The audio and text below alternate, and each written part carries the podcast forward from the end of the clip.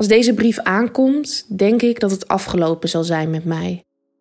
Op 4 mei herdenken we alle oorlogsslachtoffers. En zijn we twee minuten stil. Maar waar denken we dan aan? Dit is het twee minuten verhaal van Boy Ecurie, die als jongen uit Aruba in het verzet ging. Voor zijn laatste strijd schreef hij een afscheidsbrief. Twee minuten die we nooit mogen vergeten. Zijn achternicht Molly leest een stuk voor uit zijn brief.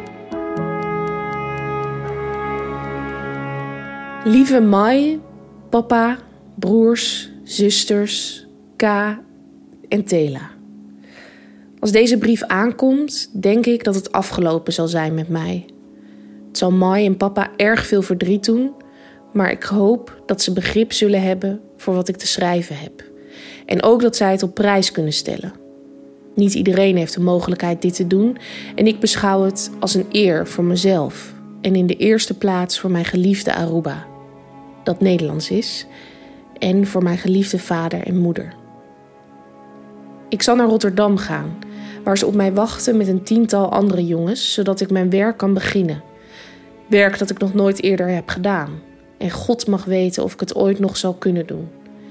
Werk waar ik van houd. Niet om het werk zelf, maar omdat het werk is wat gedaan moet worden. Als iedereen zegt: laat dat maar aan anderen over, dan doet niemand ooit iets. Ik beschouw dit werk dan ook als een plicht. Ik ben ontzettend dankbaar voor alles wat Mai en papa voor mij hebben gedaan. Al mijn broers en zusters, de groeten en de beste wensen. Ik hoop dat wij elkaar zullen ontmoeten in de hemel. K, Tela, veel groetjes. Help papa en Mai. Samen met mijn broers en zusters om mijn dood snel te vergeten. Er zijn hier zoveel jongeren die enig kind zijn. Die hetzelfde werk doen als ik en al doodgeschoten zijn. Ook gehuwde mensen met en zonder kinderen. Dus waarom zou ik mijn hulp, die men zo hard nodig heeft, weigeren? Ik ben blij dat ik kan helpen. Veel kusjes en omhelzingen van Mai en papa's kind, die zielsveel van hen houdt en die hun ontzettend dankbaar is. Boy.